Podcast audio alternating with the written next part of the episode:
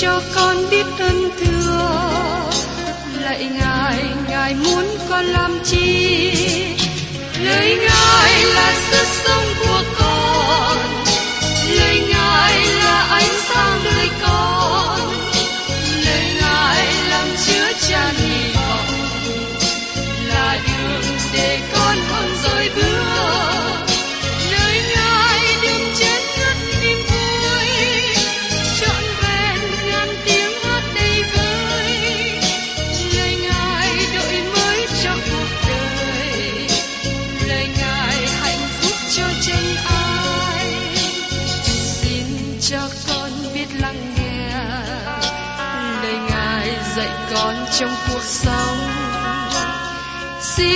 cho con biết lắng nghe.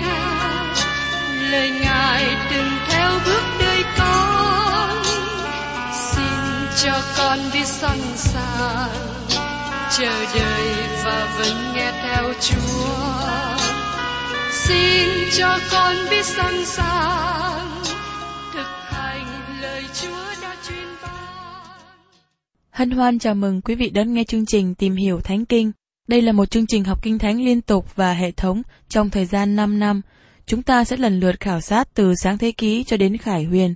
Mục sư tiến sĩ McGee là người được Chúa dùng để sáng lập và thực hiện chương trình này. Ông tin rằng lời của Đức Chúa Trời có khả năng đáp ứng mọi nhu cầu cho tất cả mọi người trên thế giới, không phân biệt chủng tộc, văn hóa, trình độ tuổi tác hay phái tính. Ước mong quý vị theo dõi liên tục và giới thiệu cho thân nhân bạn hữu cùng đón nghe. Kính chào quý vị và các bạn. Chúng ta đã tìm hiểu về tâm tư của Đấng Christ và Phaolô khuyên chúng ta hãy có đồng một tâm tình như Đấng Christ. Điều này là do công việc của Đức Thánh Linh trong đời sống để giúp chúng ta sanh bông trái của sự khiêm nhường và hạ mình. Giờ đây chúng ta thấy tâm tư của Đấng Christ trên đường La Mã. Chúng ta thấy điều đó trong nhà La Mã, trong tù La Mã, và chúng ta sẽ thấy qua gương tâm tư của Phaolô, tâm tư của Timôthê và tâm tư của Epaphroditus. Trong thế giới ngoại giáo, có ba người này bày tỏ tâm tư của Đấng Christ và có hàng triệu người khác cũng làm như thế. Bây giờ kính mời quý vị cùng xem ở trong sách Philip đoạn 2 câu 12. Ấy vậy, hỡi những kẻ rất yêu dấu của tôi, như anh em đã vâng lời luôn luôn, chẳng những khi tôi có mặt mà thôi, lại bây giờ là lúc tôi vắng mặt, hãy càng hơn nữa mà lấy lòng sợ run rẩy làm nên sự cứu chuộc mình. Từ ngữ sự cứu rỗi hay là cứu chuộc trong câu này có nghĩa tổng quát.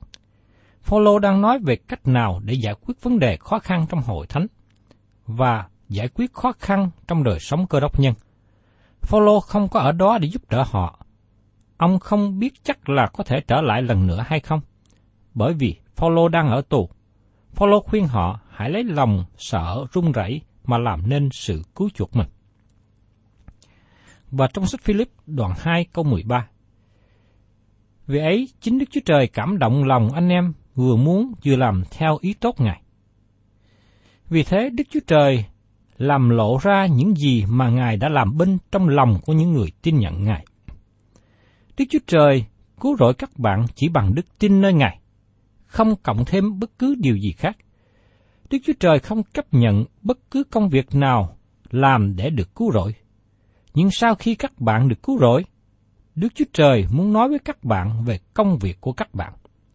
Sự cứu rỗi có được là do Đức Chúa Trời làm việc trong lòng những người có đức tin vào Chúa Giêsu. Thánh Gia Cơ diễn đạt như sau: Về đức tin thì cũng một lẽ ấy, nếu đức tin không sanh ra việc làm thì tự mình nó chết. Hoặc có kẻ nói, ngươi có đức tin còn ta có việc làm, hãy chỉ cho ta đức tin của ngươi không có việc làm, rồi ta sẽ chỉ cho ngươi đức tin bởi việc làm của ta. Trong gia cơ đoạn 2, câu 17 đến 18.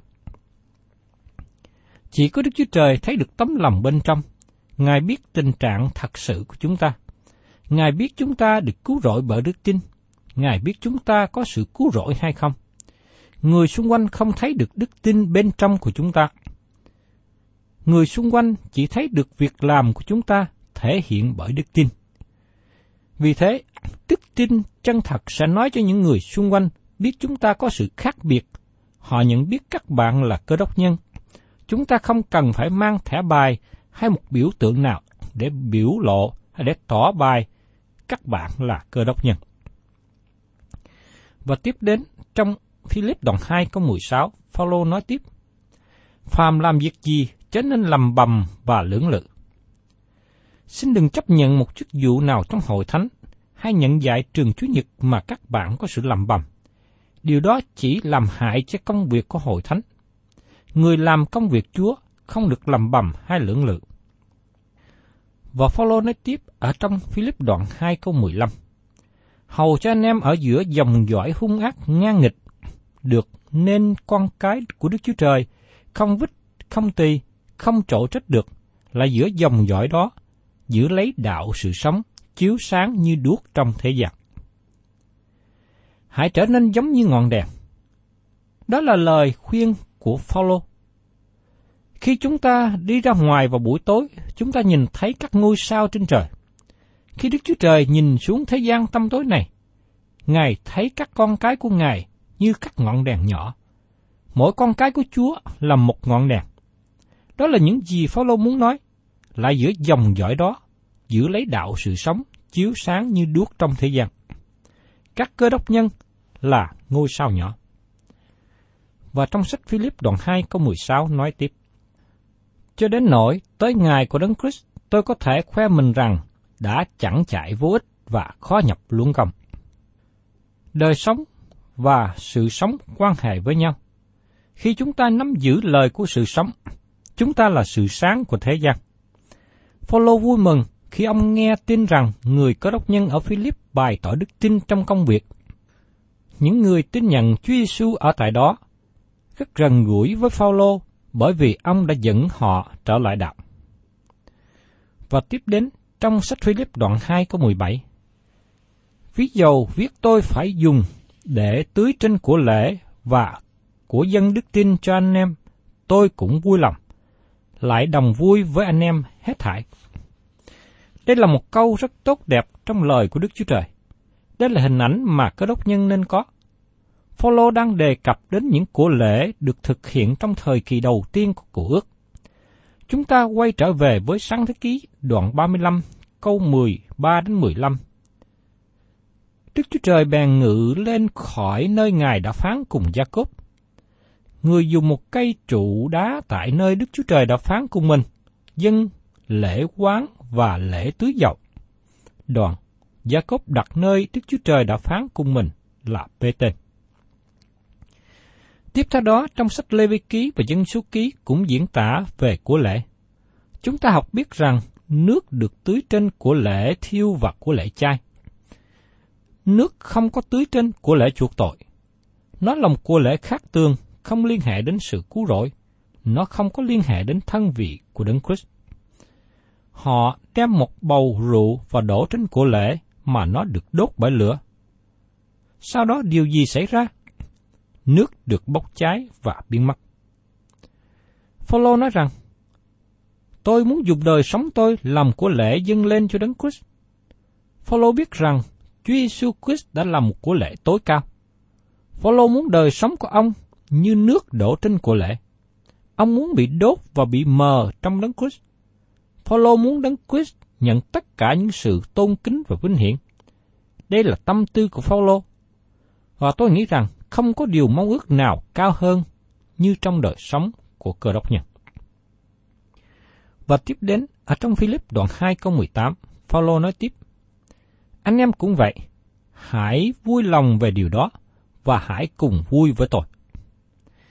Nói một cách khác, nếu đời sống của các bạn dùng để giảng tin lành, đời sống của tôi chỉ muốn là nước đổ trên của lễ. Chúng ta cùng vui mừng với nhau. Nó là việc bước đi trong sự khiêm nhường.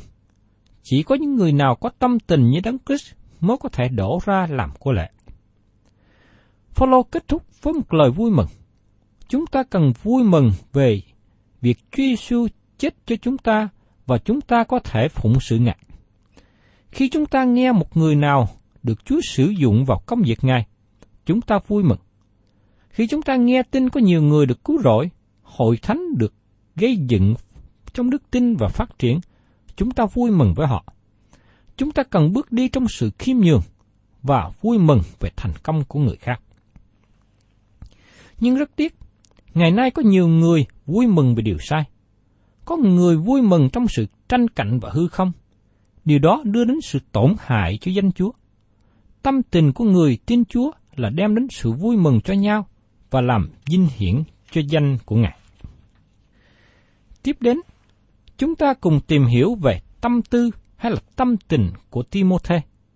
Ông là người đồng có tâm tình với Phaolô. Mời các bạn cùng xem ở trong sách Philip đoạn 2 câu 19.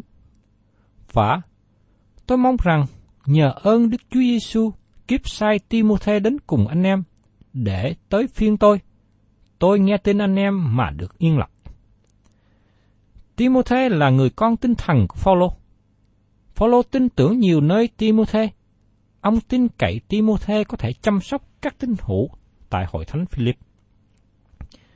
Và trong sách Philip đoạn 2 câu 20, Thật vậy, tôi không có ai như người đồng tình với tôi để thật lòng lo về việc anh em. Tại đây chúng ta thấy tâm tình của Timôthê cũng giống như tâm tình của Phaolô.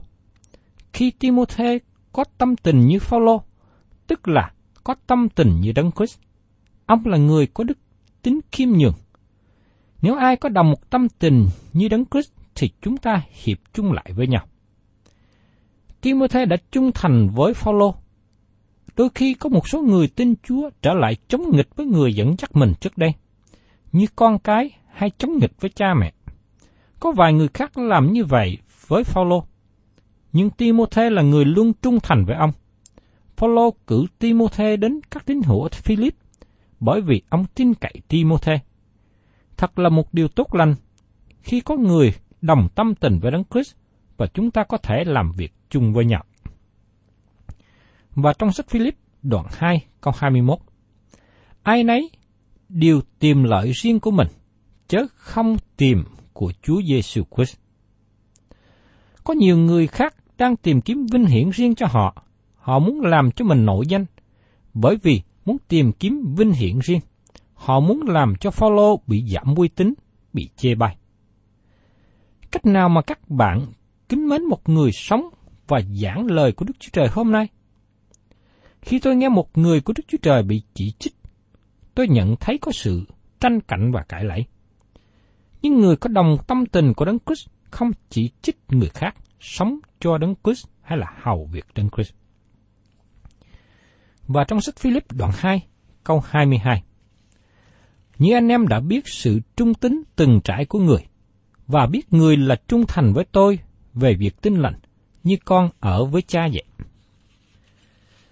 Người ta đang nói nhiều về sự hiệp nhất trong thời nay. Khi nào hai người có đồng tâm tình của Đấng Christ thì mới có thể hiệp chung lại với nhau. Nhưng người tin Chúa Giêsu có thể hiệp chung lại với nhau, mặc dầu đang ở cách xa nhau. Chúng ta có sự ràng buộc với các anh em cơ đốc nhân khi có đồng tâm tình với Đấng Christ. Khi cơ đốc nhân nam và nữ yêu thương nhau, kết hôn nhau, họ không phải chỉ có tình dục nối kết họ với nhau, nhưng người chồng và vợ kết hợp với nhau chặt chẽ khi có đồng một tâm tình về Đấng Christ. Không có một nghi lễ nào có con người kết chặt hai người lại được với nhau như vậy. Và trong sách Philip đoạn 2, câu 23 đến 24. Nên tôi mong sai người đến nơi anh em liền, vừa khi tôi sẽ rõ sự tình tôi ra thế nào, tôi lại có lòng trong cậy này trong Chúa, là chính mình tôi không bao lâu sẽ đến. Phaolô muốn Timôthê trở lại hội thánh Philip để nói cho họ biết điều gì xảy đến với Phaolô đang ở tù. Phaolô hy vọng rằng ông sẽ trở lại khi được thả ra khỏi tù. Theo truyền thống kể lại rằng, Phaolô được thả ra khỏi tù và thực hiện một cuộc hành trình để đi thăm viếng. Dẫu rằng, các điều này không được kỹ thuật trong Kinh Thánh.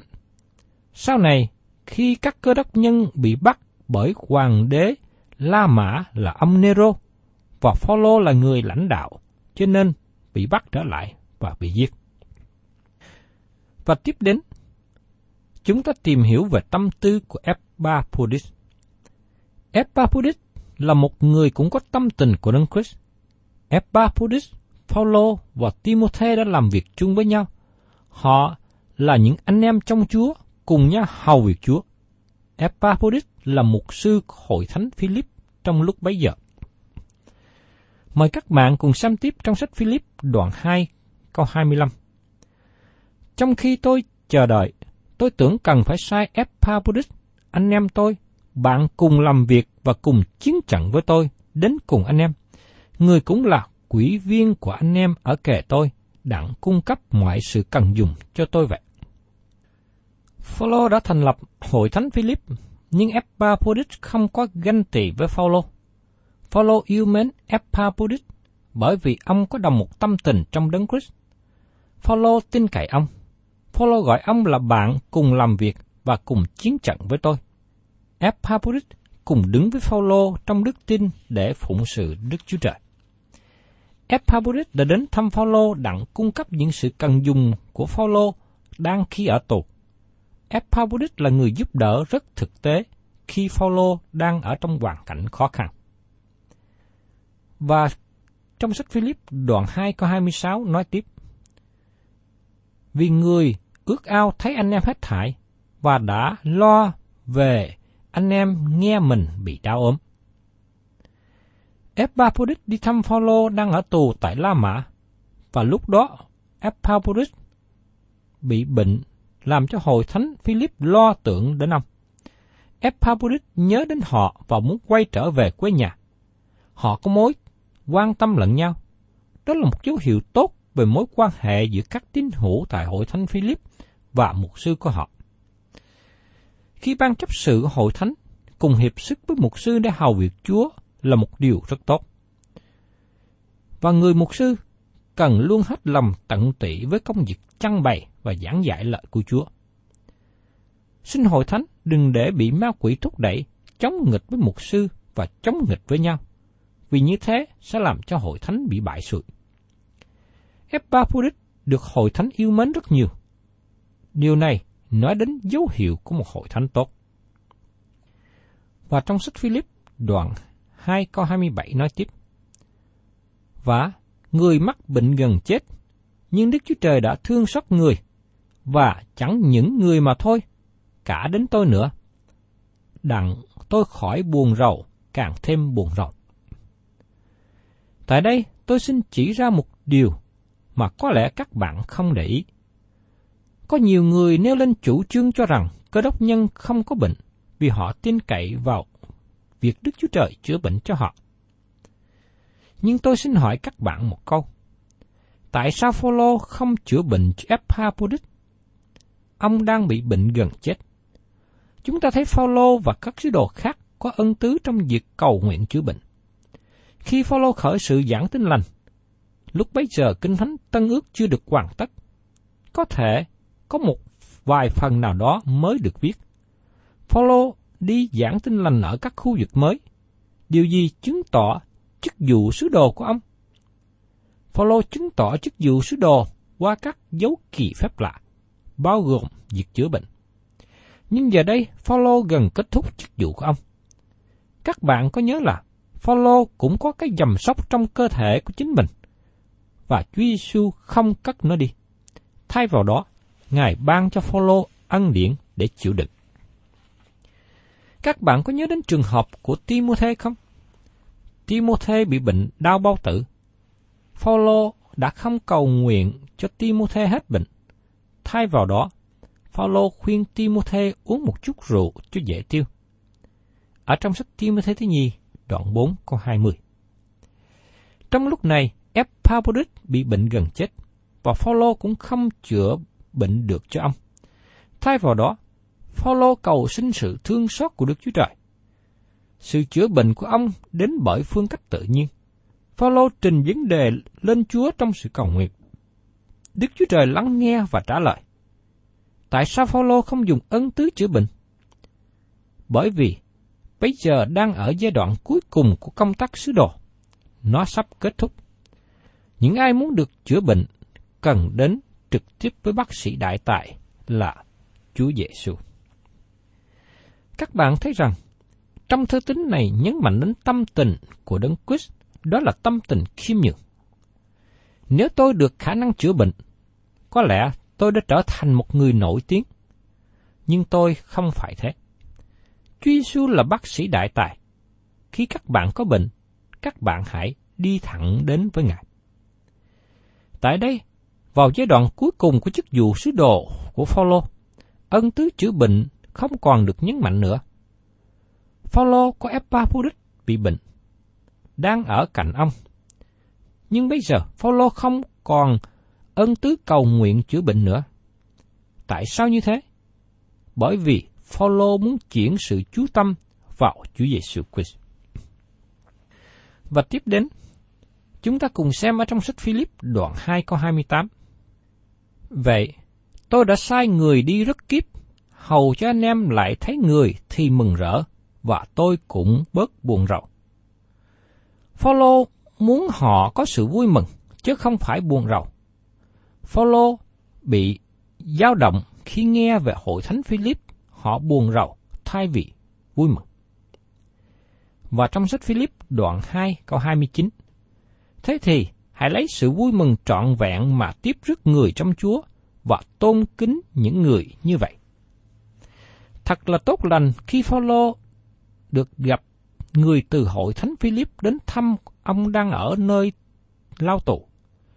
Một người như Epaphroditus nên được kính trọng và yêu mến. Các bạn thân mến, chúng ta cần kính trọng những người giảng dạy lời của Đức Chúa Trời. Chúng ta cần chú trọng vào lời của Đức Chúa Trời. Có nhiều người chú trọng đến việc giải quyết vấn đề khó khăn đang đối diện. Nhưng có khi họ quên vấn đề quan tâm học hỏi lời của Chúa. Vì lời của Đức Chúa Trời tỏ bài cho chúng ta biết về Đấng Christ và tâm tư của Ngài. Và trong sách Philip đoạn 2 câu 30 kết thúc như sau. Bởi ấy là vì công việc của Đấng Christ mà người đã gần chết, liều sự sống mình để bù lại các việc mà chính anh em không thể giúp tôi. Epaphroditus đang làm công việc của Đấng Christ. Ông có tâm tình của Đấng Christ để hao việc Ngài. Ông đã tận tị trong công việc mà Chúa kêu gọi, cũng như trong sự quỷ thác của hội thánh. Thưa các bạn, trong thế kỷ đầu tiên, thời kỳ mà đế quốc La Mã cai trị, quyền lực của hoàng đế Auguste lan rộng khắp cả thế giới. Luật pháp La Mã được áp đặt khắp mọi nơi. Không có một sự thương xót nào, chỉ có luật pháp mà thôi.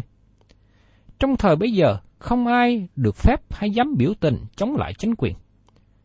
Nhưng có Phaolô và những người đồng tâm tình với ông đi ra giảng tin lành về nước Đức Chúa Trời của vũ trụ là đấng cứu rỗi con người tội lỗi qua thập tự giá của đấng Christ. Ngài ban sự nhân từ cho con người. Vì thế, có rất nhiều người quay trở về cùng Chúa Giêsu trong thời bấy giờ. Giờ đây, tôi thấy có một người đàn ông nhỏ. Đó là sứ đồ Phaolô bị giam giữ bởi những người lính La Mã. Phaolô đã làm gì với họ? Phaolô đã làm chứng về đấng Christ cho họ và Phaolô vui mừng trong Chúa. Ông có tâm tình như đấng Christ. Tôi cũng thấy chàng trai trẻ Timothy đi lại giữa đường phố ngoại giáo. Ông cũng có đồng tâm tình như đấng Christ. Timothy làm tốt công việc của Chúa. Và chúng ta cũng nhìn thấy Epaphroditus là một người trung tín hầu việc Chúa, là người trung thành với Phaolô, từ Philip đến La Mã thăm Phaolô. Philip là thuộc địa ở dưới sự cai trị của La Mã, và Epaphroditus cũng có tâm tình của Đấng Christ. Giờ đây tôi nhìn đến chúng ta đang sống trong thế kỷ 21 này. Các bạn và tôi cần nên có tâm tình như Đấng Christ, nhưng không phải bằng cách bắt chước, nhưng bởi sự phó thác đời sống mình cho Thánh Linh của Đức Chúa Trời, để Ngài sanh trong tâm tư của chúng ta tâm tình của Đấng Christ. Đó là điều mà tất cả cơ đốc nhân chúng ta cần có. Thân chào quý vị và các bạn và xin hẹn tái ngộ cùng quý vị trong chương trình tìm hiểu Thánh Kinh kỳ sau.